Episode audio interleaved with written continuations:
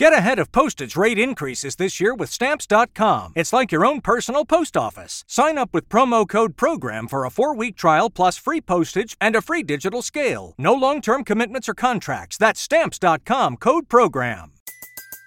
Everybody in your crew identifies as either Big Mac Burger, McNuggets, or McCrispy Sandwich, but you're the filet fish Sandwich all day. That crispy fish, that savory tartar sauce, that melty cheese, that pillowy bun. Yeah, you get it every time. And if you love the Filet-O-Fish, right now you can catch two of the classics you love for just $6. Limited time only. Price and participation may vary. Cannot be combined with any other offer. Single item at regular price. Ba da ba ba ba. Every culture has its own unique folklore, traditions, and tales passed down through generations. In the modern day, these are often looked upon by most with the idle interest of a time gone by but I've always found them to be quite fascinating.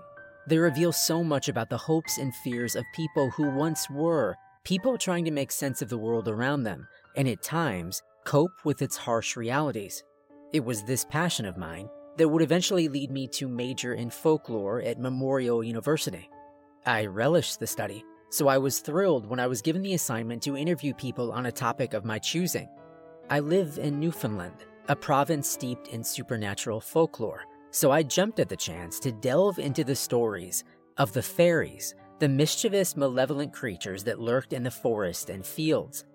In preparation, I went to the folklore archive to borrow some recording equipment, as well as to listen to other recordings to get more of a sense of what I was in for. I listened to people of various ages tell their tales of wee people, of lights in the forest, or of strange, enthralling music carried on the wind. I decided to conduct the interviews in my hometown and made plans to stay with my parents for the weekend. My family comes from a small rural area that's over 400 years old. It's about a one hour drive from the city where I lived.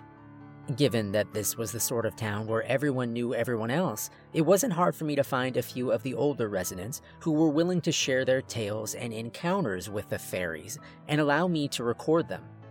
One lady told me of her uncle, who was wounded by one of them and spent the rest of the month picking fish bones and wool out of the stinking cut before it finally healed. Another encounter was described by a gentleman who claimed that he'd gone into the woods to set rabbit snares, only to come home three weeks later with no recollection of where he'd been or even that such an amount of time had passed. The last interview of the day was reserved for my grandfather, who had agreed to tell me his story, but unlike the others, now seemed reluctant to do so. I assured him that I could find someone else if he was uncomfortable, but he shook his head and began to speak. He told me that his mother would always warn him about traveling on a particular trail, that in order to safely pass through, he must wear his coat inside out and carry some breadcrumbs or else he'd be taken. Even in those more superstitious times, he was not the sort to believe in such things, and so, as he found himself hurrying to get home before dark after a day of berry picking, he brazenly cut through that very trail without a second thought to his mother's warnings. He recalled that as he walked along the path, the surrounding trees seemed to close in on him, the area feeling more oppressive. While he felt foolish, he decided at that point to turn back and take another route. He had begun to shake while telling his tale, but now tears filled his eyes as he spluttered and stammered as he attempted to describe what he saw when he turned back. Devils, was all he could finally manage. I took his clammy hand to calm him and told him again that he didn't have to tell me anymore. But he regained control of himself and told me that he ran, frantically throwing down the breadcrumbs and tearing off his coat, flipping it inside out and holding it in place like a cape. He didn't stop or slow until he reached the safety of home, bursting through the door to find his bewildered mother. She was about to scold him for his torn coat until she realized what had happened, at which point she held him close and thanked God that he was safe. When my grandfather looked at his coat, he noticed three long tears as if it had been. Everybody in your crew identifies as either Big Mac Burger, McNuggets, or McCrispy Sandwich. But you're the filet fish Sandwich all day. That crispy fish, that savory tartar sauce, that melty cheese, that pillowy bun. Yeah, you get it every time. And if you love the Filet-O-Fish, right now you can catch two of the classics you love for just $6. Limited time only. Price and participation may vary. Cannot be combined with any other offer. Single item at regular price. Ba da ba ba ba. When you visit Arizona, time is measured in moments, not minutes. Like the moment you see the Grand Canyon for the first time. Visit a new state of mind. Learn more at hereyouareaz.com. And Claude. His story finished. He shakily excused himself to bed. I apologized for upsetting him, but he waved it away, only turning back to make me promise not to ever go looking for such things. I gave him my word. I eased his old mind and left. I returned to my parents' home and spent much of the rest of the night writing my report and re listening to the stories I'd gathered. Hearing my grandfather get upset again made me feel terrible, but his story also sparked a sense of curiosity within me. I remembered seeing what I believed was that very same trail when I was a child and helping my family pick blueberries, though I probably ate as much as I picked. We would never take that trail, instead, taking one of the longer routes back home. I'd assume they were afraid of robbers and roughnecks that might be roaming this less maintained and less populated path. But now I wonder if it was simply to appease my grandfather's fears. The next morning, I attempted to slip out, explaining when my mother caught me at the door that I wanted to go for a stroll through my hometown before I had to go back to the city. Once out, I followed my memories back to that blueberry patch, and sure enough, there it was the path I'd remembered seeing years ago. It was even more overgrown, but I could still maneuver my way through it. I remembered my promise to my grandfather, but my curiosity overcame. In fact, a rush of excitement went through me as I walked the same path I was sure he had so long ago. It's difficult to explain, but this sense of stepping into the folklore was thrilling and suppressed all worry and perhaps my common sense as I proceeded. Strangely, as I walked onwards, the overgrowth seemed to recede, as if someone had maintained the path only so far and then stopped. After passing through a ring of trees, I found myself walking on a trail that was as neatly groomed as any other in the community. My initial confusion at the change in the path was turning into disappointment as I wondered if this was the right place after all. Perhaps some childlike part of me had hoped to see something otherworldly. This feeling was soon replaced again, now by a wary sense of being watched. I nervously increased my pace, not for the fear of fairies, but of malicious people. The path remained well groomed, but the dense trees at either side made me feel as if they would swallow me. I began to sweat as I continued onwards before a sound made me stop in my tracks. There was a low creaking sound as if a bough were being broken. Even though everything in my being told me not to, I turned towards the sound, which was coming from the area I'd just traveled. My blood ran cold at the sight that greeted my eyes. Standing there was a tall creature that looked to be made of tree bark that creaked and groaned with every movement. Its body was thin and crooked, like a spruce that had been battered and misshapen by the elements, with uneven, broken branch arms. Its legs were equally misshapen, leading to a mess of roots for feet. Its face was the most frightening of all. Split open into a grin of splinters, over which two bored holes sat, as in mockery of eyes. I stood transfixed, as a clacking noise heralded the approach of its companion, a creature on all fours whose twisted, knotted body seemed to be made of joined thin antlers and sinew, except for the face, which was a moose like skull, complete with wider antlers and with eyes that looked like pearls and shone with terrible beauty. A third being appeared, forming out of the ground in front of me. It held a vaguely humanoid form although faceless, and looked to be composed of moss and soil, though it reeked of death, and insects burrowed through it. I felt the worst sense of malice as I stared at these things. They, the fairies, ruled here, and I was trespassing. Either their thoughts entered my mind or my fears projected that the king of rot wanted to suffocate me in his stinking embrace, that the king of trees wanted to pull me apart until my limbs were as broken tree branches, and the king of bone wanted to gore me with each of its twisted antler limbs. I was snapped out of my horrid trance as a malformed insect ridden arm began reaching for me. I ran from them I could hear the creaking and clacking and shuffling of their pursuit as I did. The path now seemed impossibly long as I sprinted, cursing my arrogance and my curiosity with every step. I cursed myself further as I felt something tear at my hip, nearly throwing me off.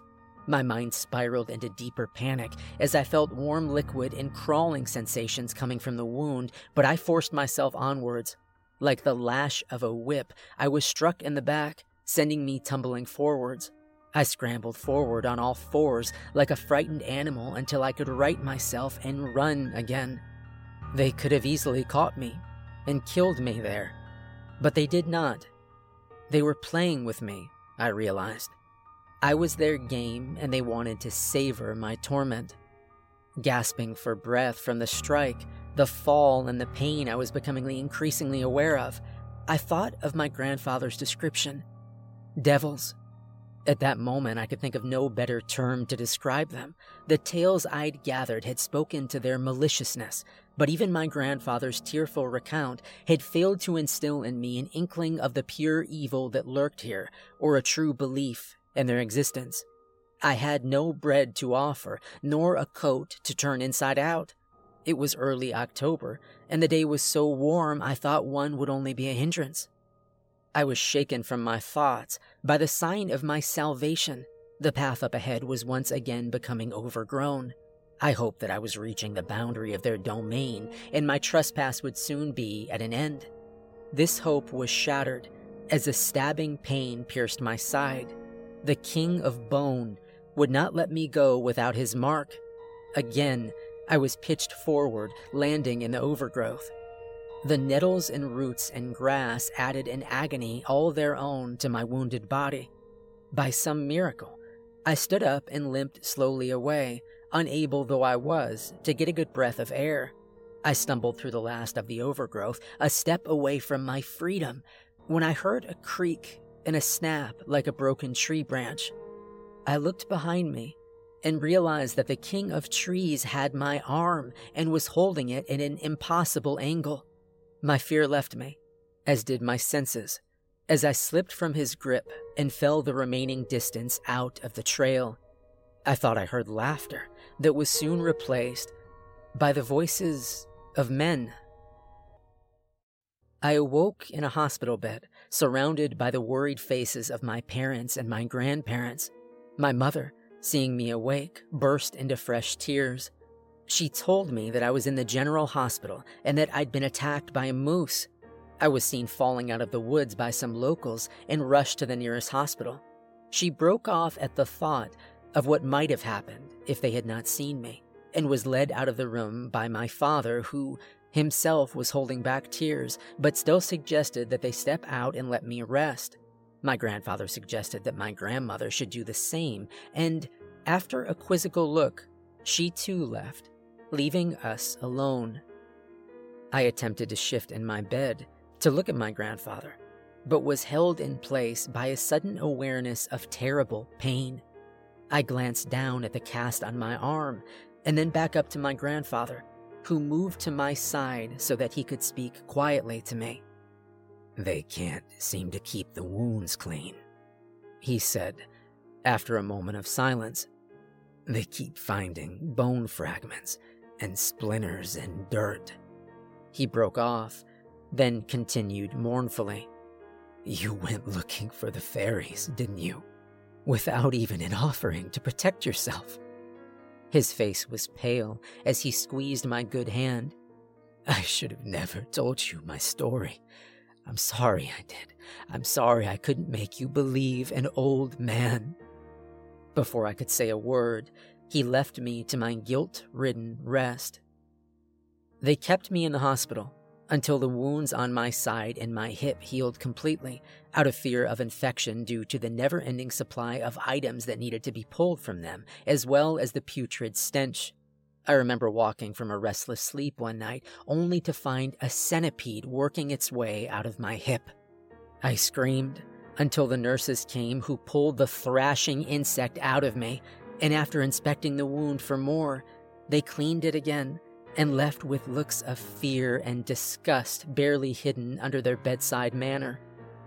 By the time the wounds had healed, so had my bones. They cut open my cast only to find bark and spruce needles caked in around my arm. Baffling though it was, my arm was healed and they could find no signs of infection, so I was sent home. In the years that passed since that incident, I completed my bachelor's degree and am currently working on my master's while writing a book about the fairy lore of the province, including my own incident. That day did not quash my love of folklore, but has given me a deeper respect for the old tales. I am also driven by another need. Whenever I pass a wooded area, of which there are many even in the city, I hear them I hear their spiteful laughter and the dreadful creaking and clacking and turning of earth. They want their offering. After so many years, they want payment for my life that goes beyond a handful of breadcrumbs or a coat worn wrong side out. I am supplying this payment by telling my story, their stories, and honoring them here and in my book I can only hope it will appease them as the sites of my wounds continue to itch, and I often find clumps of spruce needles, moss, and bone waiting at my door.